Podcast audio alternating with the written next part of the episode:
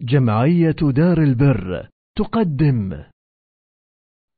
الحمد لله رب العالمين وصلى الله وسلم وبارك على نبينا محمد وعلى آله وصحبه أجمعين أما بعد.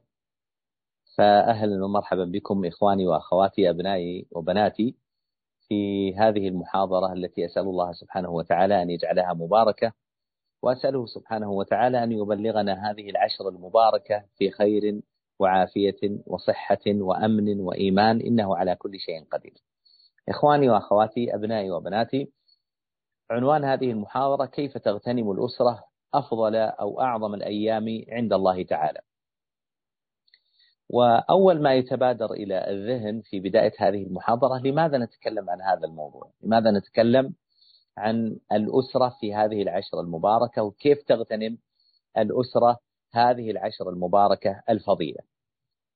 وأقول أيها الإخوة والأخوات أبنائي وبناتي أننا نتكلم عن هذا الموضوع لعدة أسباب. السبب الأول لأن ذلك داخل في التربية الواجبة التي أوجبها الله ورسوله صلى الله عليه وسلم على كل أب وأم. كل أب وأم تجب عليهم التربية. يقول الله عز وجل يا أيها الذين آمنوا قوا أنفسكم وأهليكم نارا وقودها الناس والحجارة عليها ملائكة غلاظ شداد لا يعصون الله ما أمرهم ويفعلون ما يؤمرون. ويقول النبي صلى الله عليه وسلم كما في الصحيح من حديث ابن عمر كلكم راع وكلكم مسؤول عن رعيته فالرجل في بيته راع وهو مسؤول عن رعيته والمرأة في بيت زوجها راعية ومسؤولة عن رعيتها. فحينما نتكلم عن الأسرة وكيف تغتنم الأسرة هذه الأيام الفضيلة فهذا داخل في الواجب الذي أوجبه الله ورسوله صلى الله عليه وسلم علينا فيما يتعلق بتربية أولادنا. الأمر الثاني لماذا نتكلم عن هذه الأيام؟ لماذا نتكلم عن الأسرة في هذه الأيام؟ لأن الله ورسوله صلى الله عليه وسلم قد عظم هذه الأيام. كما سيأتي يقول النبي صلى الله عليه وسلم كما في الصحيح ما من أيام العمل الصالح فيهن أحب إلى الله من هذه العشر قالوا يا رسول الله ولا الجهاد في سبيل الله؟ قال ولا الجهاد في سبيل الله. فالذي عظم هذه الأيام هو الله ورسوله صلى الله عليه وسلم. فإذا كان الله عز وجل ورسوله صلى الله عليه وسلم قد عظم هذه الأيام فيجب علينا أن نعظم هذه الأيام. ومما يدعونا للكلام في هذا الموضوع المبارك المهم العظيم ألا وهو كيف تستفيد الأسرة وتستثمر الأسرة هذه الأيام المباركة؟ بأعظم استثمار أن السلف رحمهم الله تعالى كانوا يعظمون هذه الأيام.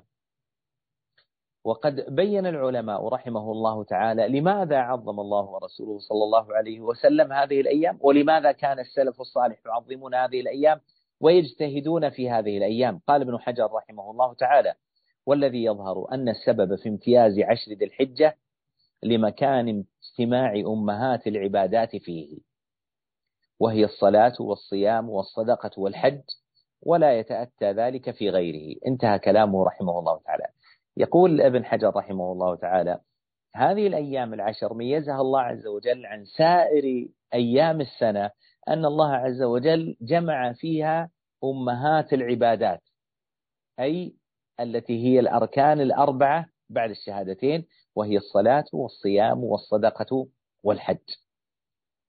فمن أجل ذلك وغيره كان ينبغي على كل واحد منا أن يعتني بهذا الموضوع وأن يعتني بكيف يستثمر هذه الأيام المباركة فيما يصلح أسرته فيما ينفع أسرته فيما يعين أسرته على طاعة الله وطاعة رسوله صلى الله عليه وسلم. بعد ذلك إخواني وأخواتي أبنائي وبناتي ننتقل للمحور الرئيس في هذا الموضوع ألا وهو كيف تغتنم الأسرة أفضل الأيام عند الله عز وجل؟ ستدخل علينا هذه الأيام العشر بعد أيام قلائل إن شاء الله تعالى. فكيف نغتنم هذه الأيام المباركة؟ كيف نستثمر هذه الأيام المباركة؟ كيف ننتفع من هذه الأيام المباركة؟ وخصوصا فيما يتعلق بأسرتنا ما يتعلق بالزوج الزوجة الأولاد.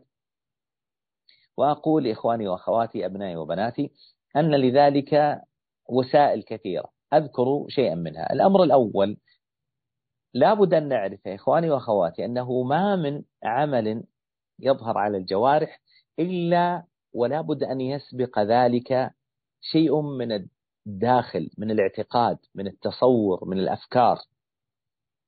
كما قال النبي صلى الله عليه وسلم في حديث النعمان البشير في الصحيح ألا وإن في الجسد مضغة إذا صلحت صلح الجسد. وإذا فسدت فسد الجسد. نريد أن نقوم بالعبادة في هذه العشر. نريد من أولادنا أن يقوموا بهذه العبادات العظيمة في هذه العشر المباركة. لا بد من إيجاد التصورات والاعتقادات والأفكار التي تدفعهم لهذه الأعمال المباركة. فلا بد أن نغرس في قلوب أولادنا في عقول أولادنا تعظيم هذه الأيام العظيمة التي عظمها الله ورسوله صلى الله عليه وسلم. وذلك بعدة طرق. الطريقة الأولى أن نتكلم معهم عن فضل هذه الأيام. نتكلم عما قاله الله عز وجل والفجر وليال عشر. جمهور السلف رحمهم الله تعالى على أن المراد بالعشر كما قال ابن عباس أن المراد بالعشر ماذا؟ عشر ذي الحجة. لذلك لا يقسم الله عز وجل إلا بشيء عظيم سبحانه وتعالى. ويقول النبي صلى الله عليه وسلم كما في الصحيح من حديث ابن عباس أيضا ما من أيام العمل الصالح فيهن أحب إلى الله من هذه العشر. قالوا يا رسول الله ولا الجهاد في سبيل الله. يعني استغرب الصحابة أن تكون الصلاة وأن يكون الصيام وأن تكون الصدقة وأن يكون التكبير والذكر وغير ذلك من العبادات اليومية أعظم من الجهاد في سبيل الله. يعني هذه العبادات في هذه العشر أعظم من الجهاد في سبيل الله. قال النبي صلى الله عليه وسلم ولا الجهاد في سبيل الله. إلا إلا من؟ إلا رجل خرج بنفسه وماله فلم يرجع من ذلك بشيء. يعني تصوروا يا إخواني وأخواتي أنه لا يفضل عمل صالح على العمل في هذه العشر المباركة إلا من خرج مجاهدا في سبيل الله بنفسه وماله فلم يرجع من ذلك بشيء أي قتل في سبيل الله وأنفق ماله في سبيل الله سبحانه وتعالى هذا الفضل العظيم هو الشيء الوحيد الذي يفضل ماذا؟ الذي يفضل الأعمال الصالحة في هذه العشر المباركة فحينما نحدث أولادنا عن هذا الفضل العظيم الذي فضل الله عز وجل به هذه الأيام هذا يحدث عندهم ويغرس في قلوبهم وعقولهم ماذا؟ التشجيع والحماس لاستثمار هذه الأيام استثمار هذه الأيام المباركة وأيضا مما ينبغي أن نغرسه في قلوب أولادنا وفي عقولهم أن نعرف أن هذه الأيام وهذه المواسم سواء كانت أيام سواء كانت شهور سواء كانت ساعات أن هذه التي اختصها الله عز وجل بفضل جعلها الله عز وجل لنا من باب من باب النهر الجاري الذي نغتسل فيه من تقصيرنا في الواجب أو وقوعنا في المخالفات في المحرمات. كل واحد منا يا إخواني وأخواتي كما هي طبيعة البشر كما قال النبي صلى الله عليه وسلم في الصحيح لو لم تذنبوا لذهب الله بكم وأتى بقوم يذنبون فيستغفرون فيغفر الله لهم. جعل الله عز وجل من سنة الله عز وجل الكونية في خلقه أنهم يخطئون أنهم يذنبون أنهم يقصرون. وجعل الله عز وجل من رحمته سبحانه وتعالى بخلقه جعل لهم الأبواب التي يخرجون مما وقعوا فيه من الذنوب ومن التقصير. الأبواب كثيرة. من الأبواب هذه المواسم العظيمة. جعل الله عز وجل لنا ساعات في اليوم. مثل الثلث الأخير من كل ليلة. هذا كل يوم. وجعل الله عز وجل لنا ساعات في الأسبوع. مثل يوم الجمعة وآخر ساعة من الجمعة. وجعل الله عز وجل لنا شهرا من السنة. ألا وهو شهر رمضان المبارك. وجعل الله عز وجل لنا أياما من السنة. العشر الآخرة من رمضان والعشر الأولى من ذي الحجة. والأشهر الحرم وغير ذلك من المواسم. لابد أن ننبه أولادنا أن الله عز وجل جعل هذه المواسم فرصة لنا لنستدرك ما وقعنا فيه من تقصير سواء كان في الواجبات أو وقوع في في المحرمات. فنغرس في قلوب أولادنا أن الله عز وجل وهبنا هذه الأيام الله عز وجل أهدانا هذه الأيام الله سبحانه وتعالى تفضل علينا بهذه الأيام لماذا؟ هل الله محتاج لنا؟ هل الله محتاج لعباداتنا؟ هل الله عز وجل محتاج لطاعاتنا؟ تعالى الله عز وجل يقول النبي يقول النبي صلى الله عليه وسلم يقول الله تعالى أنا أغنى الشركاء عن الشرك الله عز وجل غني عن كل أحد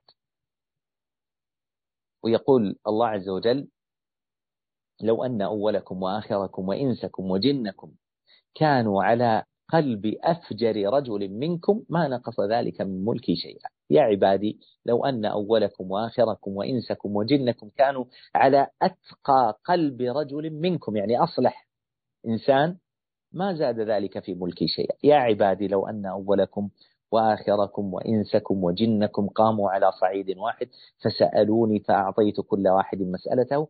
ما نقص ذلك من ملكي إلا كما ينقص المخيط إذا أدخل البحر. يعني الإبرة إذا وقفت في المحيط أمام المحيط البحر العظيم ودخلت الإبرة ثم أخرجتها كم تنقص من هذا المحيط؟ الله عز وجل غني عنا. لكن لماذا الله عز وجل أعطانا هذه الفرص؟ أعطانا رحمة بنا. فإذا كان الرحيم الخالق المالك المدبر المتصرف سبحانه وتعالى ربنا. ولا رب لنا سواه سبحانه وتعالى. أعطانا هذه الفرصة تفضل علينا بهذه الفرصة. فينبغي لكل عاقل لكل مؤمن أن يغتنم هذه الفرصة. فهي دعوة لي ولكم إخواني وأخواتي وأبنائي وأبناتي ودعوة لأزواجنا ولذرياتنا أن نغتنم هذه الفرصة الربانية هذه الهدية الربانية هذا العطاء الرباني من الله سبحانه وتعالى حتى نستدرك نستدرك ما فاتنا. من الوسائل التي تجعل أولادنا يغتنمون هذه الأيام أن نذكرهم بفضل الأعمال الصالحة عموما وخصوصا فالله عز وجل أو النبي صلى الله عليه بل النبي صلى الله عليه وسلم بين لنا أنواعا كثيرة من العبادات في هذه الأيام المباركة التي يشرع للمسلم ويشرع للمؤمن أن يغتنمها. النبي صلى الله عليه وسلم يقول ما من أيام العمل الصالح فيهن أحب إلى الله من هذه العشر؟ قالوا يا رسول الله ولا الجهاد في سبيله قال ولا الجهاد في سبيله إلا رجل خرج بنفسه وماله فلم يرجع من ذلك بشيء. هذا يدخل فيه كل الأعمال الصالحة اليومية التي يفعلها المسلم. وهناك أعمال خصها النبي صلى الله عليه وسلم بالذكر. وبين السلف رحمهم الله تعالى فضلها وفضل اغتنامها في هذه الأيام المباركة. فمن أولها من أول هذه الأعمال الصالحة الصيام. فيسن ويشرع للمسلم أن يصوم أن يصوم هذه الأيام التسع. من أول ذي الحجة إلى اليوم التاسع لأن اليوم العاشر كما لا يخفى عليكم يا أخواني وأخواتي وأبنائي وبناتي أن اليوم العاشر هو العيد ولا يجوز للمسلم أن يصوم يوم العيد. فإنه من الأيام التي يحرم على المسلم صيامها.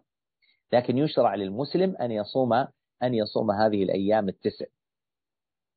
جاء رجل إلى أبي هريرة رضي الله عنه وقال إني أريد أن أصوم هذه العشر أي من ذي الحجة. فقال أبو هريرة رضي الله عنه هل عليك شيء من رمضان؟ قال نعم. قال صم الذي عليك من رمضان ثم صم ما شئت من هذه من هذه العشر.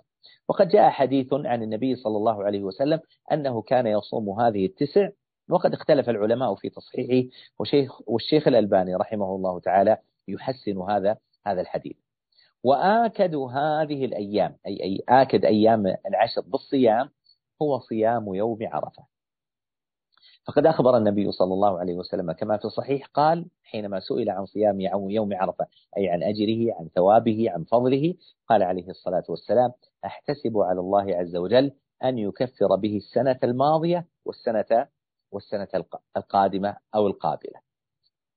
فانظروا إخواني وأخواتي الفضل العظيم في صيام هذه في صيام هذه الأيام. يقول إن يقول الله عز وجل كما في الحديث القدسي كما في الصحيح كل ابن آدم كل عمل ابن آدم له إلا الصوم فإنه لي وأنا أجزي به. ترك طعامه وشرابه وشهوته من أجلي. للصائم فرحتان يفرحهما فرحة عند فطره وفرحة عند لقاء ربه. ولخلوف فم الصائم عند الله أطيب من ريح المسك. كل هذه الأجور العظيمة في الصيام. فما بالكم إذا انضاف إلى ذلك؟ ماذا؟ إذا انضاف إلى ذلك أنك تصوم شيء من أيام من الأشهر الحرم. لأن العبادة في الأشهر الحرم معظمة والعشر من الحجة أو ذي الحجة من الأشهر الحرم. فما بالك إذا كانت من عشر ذي الحجة؟ فما بالك إذا كانت من صيام من صيام يوم عرفة. فيشرع للمسلم وللمسلمة أن يعين بعضهم بعضا على الصيام في هذه الأيام. الزوج يذكر زوجته والزوجة تذكر زوجها ويذكر ويشرع لهم أن يذكروا أولادهم بصيام هذه الأيام المباركة. يستيقظون للسحور ويفطرون فطور إفطارا جماعيا يتذكرون به أيام أيام رمضان. ويعين بعضهم بعضا على على الصيام. مما يشرع في هذه الأيام وهو مما يعني وهو داخل في اغتنام الأسرة لهذه الأيام أن نذكر آه، أسرتنا أن يذكر الزوج زوجته وتذكر الزوجة زوجها والأب والأم يذكرون أولادهم. مشروعية الذكر لله عز وجل. يقول النبي صلى الله عليه وسلم ما من أيام العمل الصالح فيهن أحب إلى الله من هذه العشر فأكثروا فيهن من التهليل والتكبير والتحميد. أخرجه الإمام أحمد بإسناد صحيح. قال الله عز وجل ليشهدوا منافع لهم ويذكروا اسم الله على ويذكروا اسم الله في أيام معلومات على ما رزقهم من بهيمة الأنعام. قال ابن عباس رضي الله عنهما الأيام المعلومات هي أيام العشر. وصيغ الذكر لله عز وجل كثيرة. سبحان الله والحمد لله ولا إله إلا الله والله أكبر ولا حول ولا قوة إلا بالله. الله أكبر كبيرا والحمد لله كثيرا وسبحان الله وبحمده بكرة وأصيلا. أي صفة من صفات التكبير أو التحميد أو التهليل كلها داخلة ومشروعة في هذا. وقد كان السلف رحمهم الله تعالى يحيون سنة التكبير. واليوم للأسف يا إخواني وأخواتي وأبنائي وبناتي اليوم يعني خفيت هذه السنة على كثير من الناس بل قل العمل بهذه السنة على كثير من الناس أو عند كثير من الناس وهذا مما يضاعف الأجر في العمل بها. يقول النبي صلى الله عليه وسلم كما في الصحيح من سن في الإسلام سنة حسنة كان له أجرها وأجر من عمل بها إلى يوم القيامة لا ينقص من أجورهم شيئا. وش المراد بالسنة هنا؟ ليس المراد بالسنة هنا الابتداع لأن الله ورسوله قد حرموا الابتداع. المراد من سن في الإسلام سنة حسنة يعني من أحيا في الإسلام سنة حسنة من سنن النبي صلى الله عليه وسلم. كان له أجرها وأجر من عمل بها إلى يوم القيامة لا ينقص من أجورهم شيئا. فيشرع للمسلم أن يحيي هذه السنة.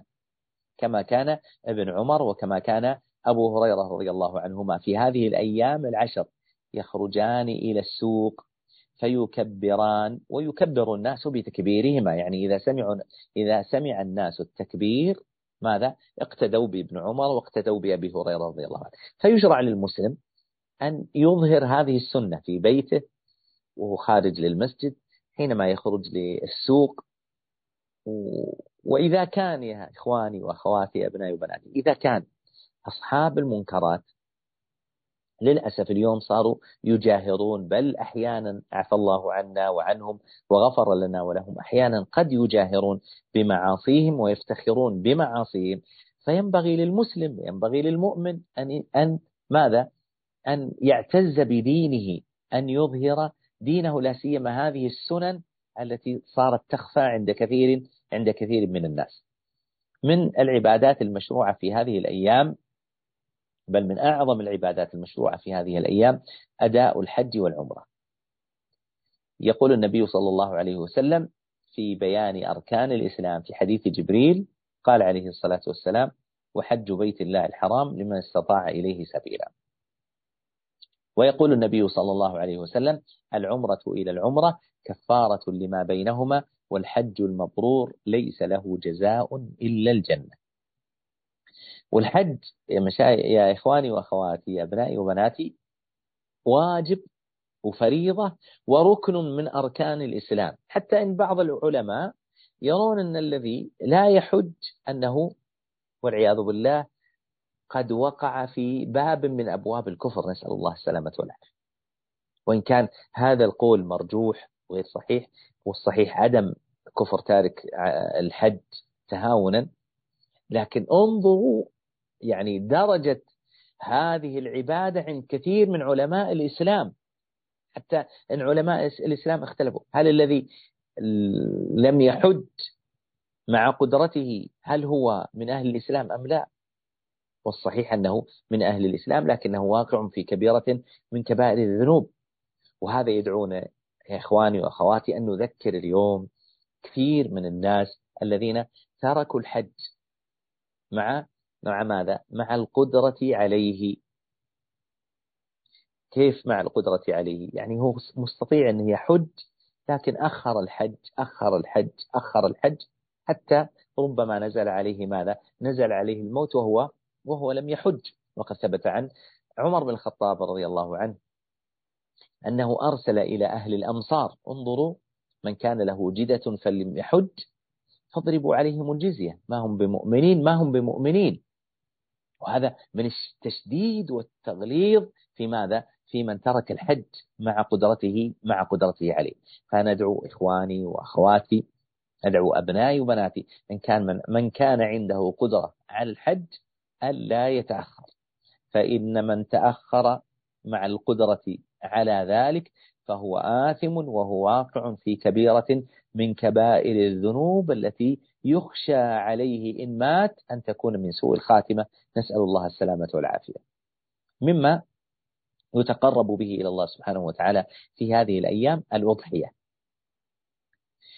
والأضحية كما لا يخفى عليكم يا إخواني وأخواتي أبنائي وبناتي آه، أن الله عز وجل شرعها أول ما شرعها في قصة إبراهيم مع الذبيح إسماعيل عليه الصلاة والسلام. إني أرى في المنام أني أذبحك فانظر ماذا ترى. قال يا أبت افعل ما تؤمر ستجدني إن شاء الله من الصابرين. فلما أسلم وتله للجبين وناديناه أن يا إبراهيم قد صدقت الرؤيا. قال الله عز وجل وفديناه بكبش عظيم. هذا أساس أو أصل التقرب إلى الله عز وجل بالأضحية. فيشرع للمسلم أن يضحي كما كان النبي صلى الله عليه وسلم. قد ضحى النبي صلى الله عليه وسلم بكبشين أملحين أقرنين. ذبحهما عليه الصلاة والسلام. فأما الأول فقال اللهم إن هذا عن محمد وآل بيته. وذبح الثاني وقال اللهم إن هذا عن من لم يضحي من أمة محمد صلى الله عليه وسلم. فيشرع للمسلم أن تكون له أضحية. يشرع للمسلم الذي عنده بيت أن تكون له أضحية. والمرأة إذا كان عندها قدرة وعندها جدة أنها تضحي بنفسها فلا بأس في ذلك إن شاء الله تعالى. وهذا من الشعائر التي يشرع للمسلم أن يظهرها. يعني أن نحتفي بهذه الأضحية. أن يكون عندنا فعالية. أن يكون احتفاء بهذه الأضحية. أن الإنسان حينما يشتري أضحيته لا بأس أنه يخرج مع أولاده للسوق وأيضا حينما بعد أن يذبح الأضحية ينتظرون وصول هذه الأضحية ويقومون بالأكل منها كما كان النبي صلى الله عليه وسلم كان النبي صلى الله عليه وسلم في الأضحى لا يأكل حتى يأكل من أضحيته عليه الصلاة والسلام. فهذه بعض العبادات التي تشرع بخصوصها في هذه في هذه الأيام المباركة ويدخل في ذلك يدخل في ذلك قراءة القرآن يدخل في ذلك قيام الليل المحافظة على السنن الرواتب المحافظة على الوتر المحافظة على أذكار الصباح والمساء وغير ذلك من العبادات.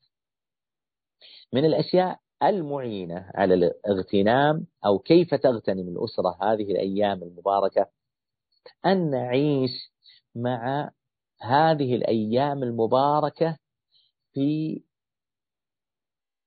كيف شرعت هذه العبادات في هذه الأيام المباركة. فمثلا مما يحسن أن نذكره لأولادنا حتى نعيش معهم هذه الأيام المباركة كيف شرعت الأضحية؟ كيف شرع الحج؟ قصة أم إسماعيل هاجر عليه السلام. كيف شرع الله سبحانه وتعالى رمي الجمار. كيف شرع الله سبحانه وتعالى الطواف على البيت وكيف طاف النبي صلى الله عليه وسلم على البيت وكيف النبي صلى الله عليه وسلم وقف في عرفة وكيف وقف في مزدلفة وكيف بات في منى بأبيه وأمي عليه الصلاة والسلام. حينما نذكر لأولادنا هذه الأمور على شكل قصة. نقص لأولادنا أصل هذه العبادات نقص لأولادنا كيف النبي صلى الله عليه وسلم قام بهذه العبادات حتى نحيا مع رسول الله صلى الله عليه وسلم حتى نعيش مع سيرة النبي صلى الله عليه وسلم فيكون في ذلك أعظم حافز لأولادنا في اغتنام هذه الأيام المباركة. فأدعو نفسي وأدعو إخواني وأدعو أخواتي أن نعيش مع أولادنا حياة النبي صلى الله عليه وسلم وسيرة النبي صلى الله عليه وسلم بل ونعيش مع إبراهيم عليه الصلاة والسلام ومع ولده إسماعيل ونعيش مع أم إسماعيل زوجة إبراهيم عليه الصلاة والسلام كيف شرعت أصل هذه العبادات؟ السعي طواف الوقوف في عرفة الوقوف في مزدل المبيت في مزدلفة والمبيت في منى رمي الجمار الأضحية زمزم. وغير ذلك من العبادات الكثيرة أن نعيش مع أولادنا في هذه في تلك الأيام الفاضلة العظيمة. فيجتمع عندنا عدة أمور. أولا أن نشجعهم على اغتنام هذه الأيام. ثانيا أن نحيي فيهم سيرة النبي صلى الله عليه وسلم. فإن وسيرة الأنبياء وسيرة الصالحين فإن هذا من أعظم الزاد لنا في تربية أولادنا. أسأل الله سبحانه وتعالى أن يجعلني وإياكم هداة مهتدين غير ضالين ولا مضلين وأسأله سبحانه وتعالى أن يبلغنا هذه العشر المباركة في خير وعافية وأمن وإيمان إنه على كل شيء قدير وأن يجعلني وإياكم من المغتنمين وأن يجعلني وإياكم وأزواجنا وذرياتنا ومن نحب من المغتنمين لهذه الأيام المباركة كما يحب ربنا وكما شرع لنا رسولنا عليه الصلاة والسلام. وآخر دعوانا الحمد لله رب العالمين وصلى الله وسلم وبارك على نبينا محمد وعلى آله وصحبه أجمعين.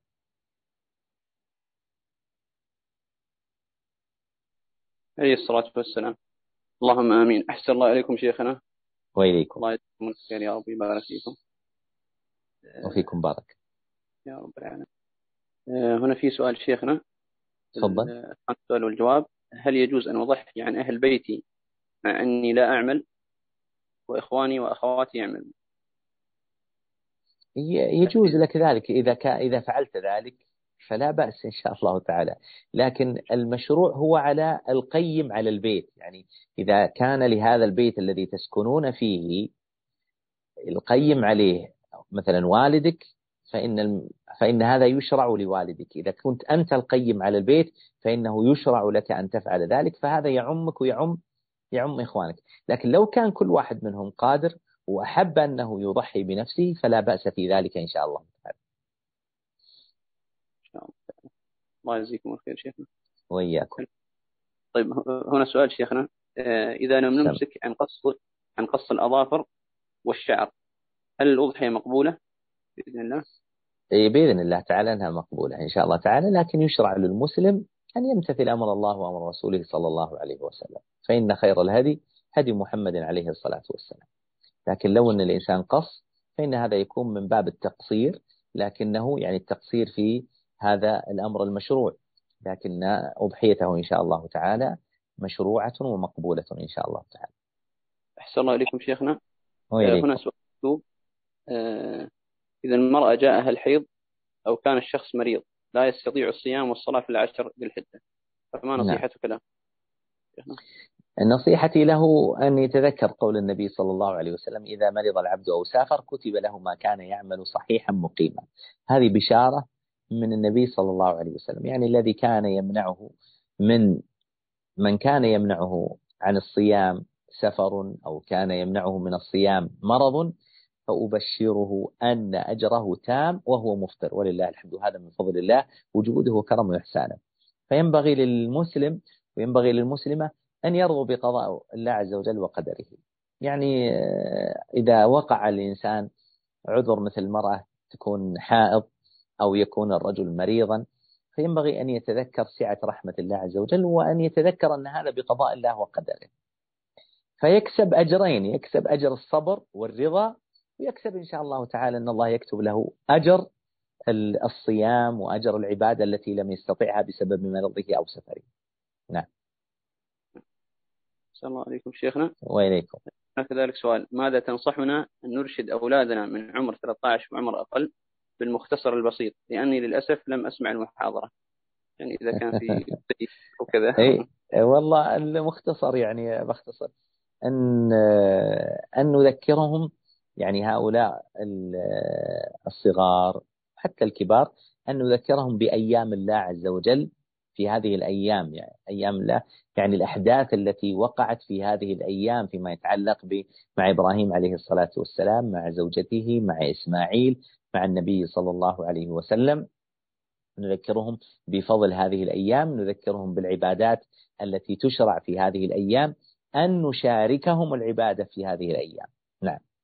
ويمكن أنه يرجع للتسجيل إن شاء الله ما يفوته نعم نعم بإذن الله تعالى يجزيكم خير أه هناك كذلك سؤال شيخنا هل يجوز أن أضحي عن والدي المتوفى؟ إي في خلاف بين أهل العلم لكن إن شاء الله تعالى أنه لا بأس في ذلك. إن شاء الله تعالى. أه الأخ عبد عبد الباري الأخ عبد الباري تفضل أخوي عبد الباري اسمعكم الشيخ.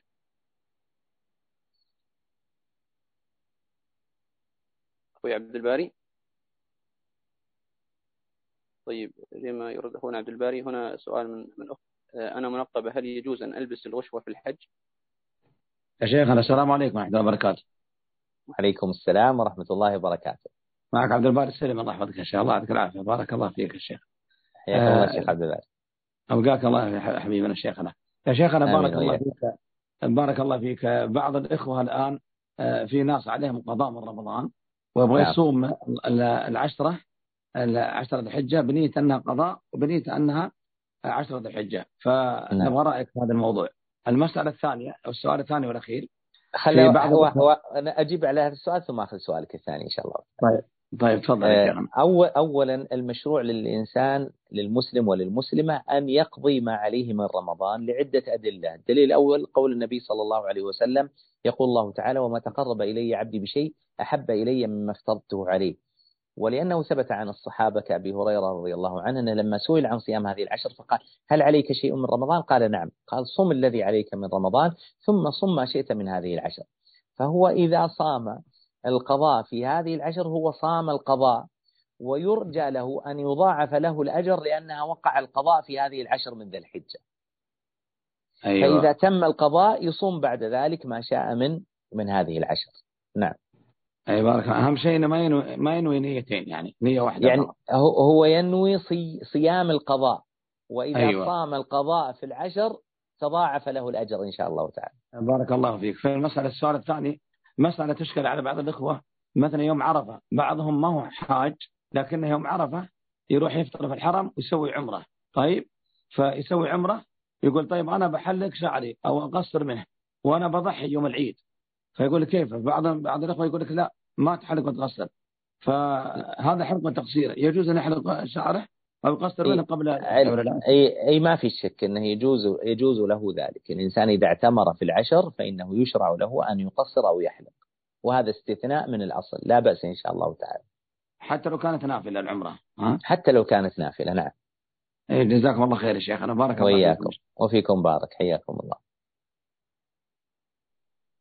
بارك الله فيكم شيخنا. سم وش سؤال الأخت كانت تقول؟ إيه الأخت تسأل أنا منقبة. هل يجوز لي أن ألبس الغشوة في الحج؟ نعم.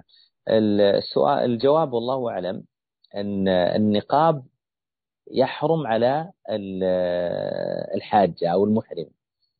أما الغطوة أو ما يسمى بالغشوة فإنها تضعها إلا إذا كانت خالية. إذا كانت خالية فإنها ترفعها. أما إذا إذا جاء عندها غير المحارم فإنه يشرع لها أن تسدل أن تسدل على وجه. نعم.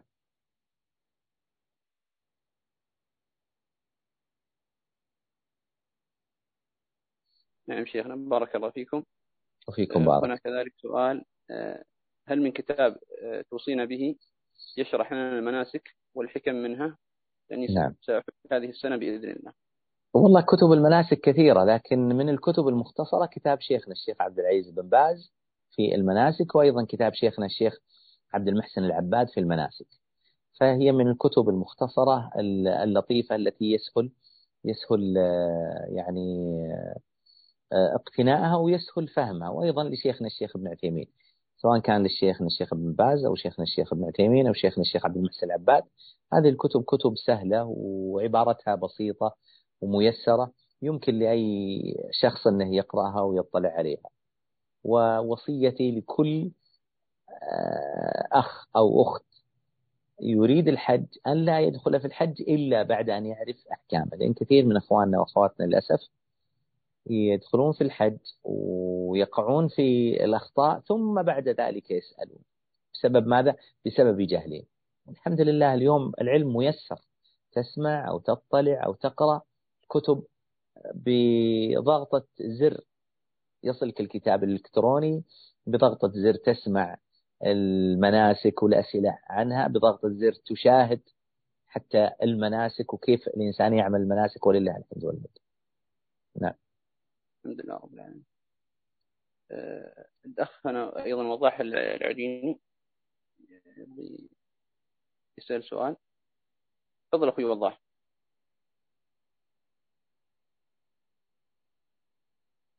نعم شغال شغال المايك عندكم أخوي وضاح تفضل.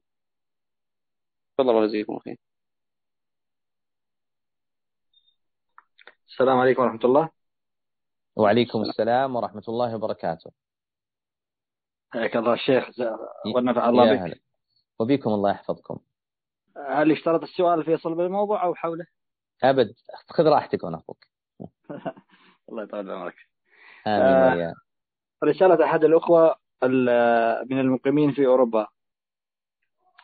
يقول آه، التحق في أحد مكاتب الحج والعمرة هناك. نعم. ومن ضمن عمله آه، يقومون آه، بالحج البدل مثلا. نعم. فيتم توكيله أو أو هو يوكل ناس آخرين. نعم. بمبلغ معين. تمام؟ نعم. المبلغ طبعا يخبر به الشخص إنه والله فلان سوف يحج عنك بمبلغ كذا. نعم. و وما زاد طبعا شامل أتعابي أنا. نعم. يقول آه، المبلغ اللي أنا أخذه هل هو جائز لي؟ كوني ما أشتغل هذه الشغلة هذه. يعني أعيد أعيد عليك السؤال بما فهمته. يعني واحد يأخذ حج بدل عن الغير. نعم ويحج أو أو يجيب مجموعة من الشباب الموثوقين اللي نعم. هم تابعين له من أصدقائه. يعني. نعم. ثم؟ آه ثم يتعاقد مع الشخص على مبلغ معين. نعم. وهذا المبلغ يكون شامل آه، أتعاب الشخص اللي بيسافر وكذلك شامل الشخص اللي جابه يعني يعني كونه صار وسيط يعني يأخذ نعم. يعني كونه وسيط بينهم. هذا إن شاء الله تعالى لا بأس به إن شاء الله. مع العلم أنه أخبر الشخص أنه آه، المبلغ اللي باخذه عنك أنا سيكون آه، لي فائدة فيه. لا بأس إن شاء الله الأمر واسع بإذن الله تعالى. نعم بارك الله فيكم شكرا. فيكم بارك حياكم الله. أحسن الله عليكم شيخنا. وإليكم. آه، هنا كذلك سؤال.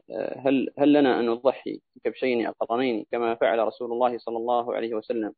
الأول عني وعن أهل بيتي والثاني عن عن من لم يضحي من أمة محمد صلى الله عليه وسلم أو هل يجوز أن تكون يعني أضحية واحدة وتكون النية فيها عن عن كل المسلمين الأحياء منهم والأموات؟ الجواب أن هذا لم يكن يفعله السلف وإنما هذا خاص بالنبي صلى الله عليه وسلم. المشروع لك أن تضحي عن نفسك وعن أهل بيتك. نعم.